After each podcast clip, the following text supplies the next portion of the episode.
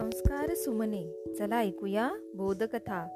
या उपक्रमामध्ये मी विद्या गवई नरवाडे आपणा सर्वांचे हार्दिक स्वागत करते. बालमित्रांनो आज आपण श्यामची आई या पुस्तकातील एक गोष्ट ऐकणार आहोत. गोष्टीचं नाव आहे अळणी भाजी. चला मग ऐकूया आजची गोष्ट. कसे जेवावे याची सुद्धा आपल्याकडे संस्कृती आहे. वडील नेहमी सांगायचे आपल्या पानाकडे पाहून जेवावे. पानावर वस्तू असता मागू नये येईल तेव्हा घ्यावे. पंक्तीत सर्वांना वाढायला आणतील तेव्हा आपणासही मिळेल. हावरेपणा करू नये. शीत पानाच्या खाली सांडू नये पानात काही टाकू नये. पानातील पदार्थांवर टीका करू नये. पानात गुंतवळ किंवा काही सापडले तर निमूटपणे काढावे. वाच्यता करू नये. पान कसे लख करावे? या सांगण्याप्रमाणे वडील स्वतः वागत असत. मी अनेकांना जेवताना पाहिले आहे. परंतु माझ्या वडिलांचे जेवण माझ्या वडिलांचे जेवण झाल्यावर ताट जितके स्वच्छ आणि निर्मळ दिसे तसे मी कोठेही पाहिले नाही. त्या ताटात कोणी जेवले आहे की नाही हे समजण्याचीही मारामार असायची. त्यांच्या ताटाबाहेर एक शीतकण पडलेला दिसावयाचा नाही. माझ्या पानाभोवती जर शीते दिसली तर ते रागावत आणि म्हणत मथुरीचे कोंबडे जेवेल इतकी शीते सांडली आहेस. कर गोळासारी. अमुक वाईट. हे असेच झाले. याला चव नाही. वगैरे ते कधी बोलत नसत. त्यांना सारेच गोड लागे. त्यांचा एक शब्द ठरलेला असे. राजमान्य. त्यांना कोणी विचारावे? भाजी कशी झाली आहे? त्यांचे उत्तर ठरलेले असे. राजमान्य. जेवणाची कोणतीही खोडी त्यांना माहीत नव्हती.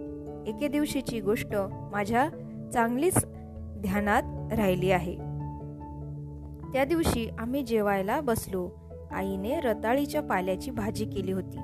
माझ्या आईला कसलीही भाजी करायला येत असे. भोपळीचा पाला भेंडीचा कोवळा कोवळा पाला सर्वांची ती भाजी करायची. आणि म्हणायची तिखट मीठ तेलाची फोडणी दिली की सारे गोड लागते आणि खरेच गोड लागे. ती करे ते सारेच गोड लागे. जणू तिच्या हातात पाकदेवताच होती.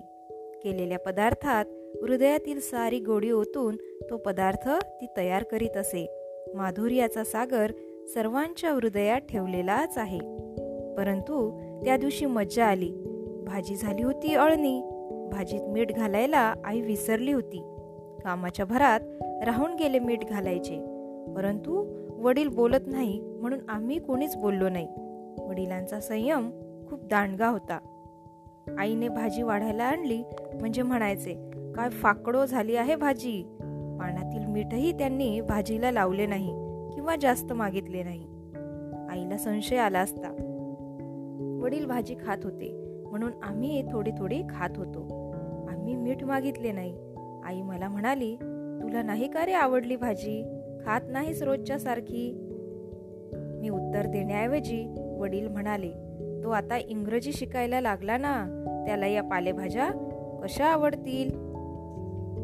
मी म्हटले असे काही नाही.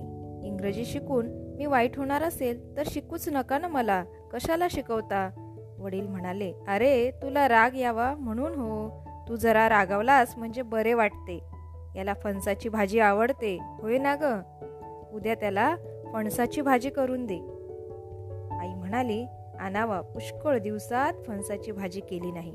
बोलणे असं सुरू होतं आणि आमची जेवणं झाली आणि वडील बाहेर ओटीवर गेले. पसारा आटपून आई जेवायला बसली. ती घास घेते आणि भाजी खाऊन बघते. तर भाजी अळणी. मीठ नाही मुळी. मी जवळच होतो. आई म्हणाली काय रे श्याम? भाजीत मीठ मुळीच नाही. तुम्ही कोणी बोलले सुद्धा नाहीत. श्याम सांगावे की नाही रे? अळणी अळणी भाजी कशी खाल्ली रे तुम्ही? मी म्हटले भाऊ बोलले नाहीत म्हणून आम्हीही बोललो नाही. आईला वाईट वाटले. मिठाशिवाय भाजी खाल्लीत रे साऱ्यांनी. ती म्हणाली तिला रुखरुख लागली. ती पुन्हा म्हणाली तरीच तू खाल्ली नाहीस. नाहीतर वचकभर भाजी तूच खायचा. निम्मी तूच संपवायचा. आपली मोठी चूक झाली असे आईला वाटले. जी वस्तू दुसऱ्याला करून द्यायची ती चांगली करून द्यावी. जो पदार्थ करून द्यायचा तो चांगला करून द्यावा. मग भाजी असो की काही असो आपण अळणी भाजी वाढली हयगय केली निष्काळजीपणा केला कामात दक्षता ठेवली नाही.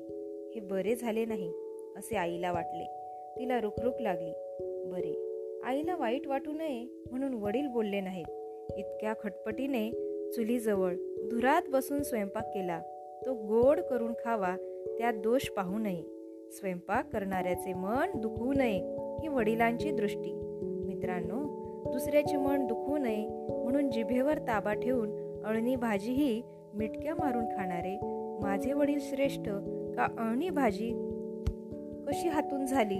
का रे तुम्ही कोणी सांगितले नाही असे म्हणणारी? चांगला पदार्थ हातून झाला नाही म्हणून मनाला लावून घेणारी हळहळणारी माझी आई श्रेष्ठ. दोघेही थोर आणि श्रेष्ठ. तर बालमित्रांनो अशी ही आजची गोष्ट. धन्यवाद. घरी रहा सुरक्षित रहा.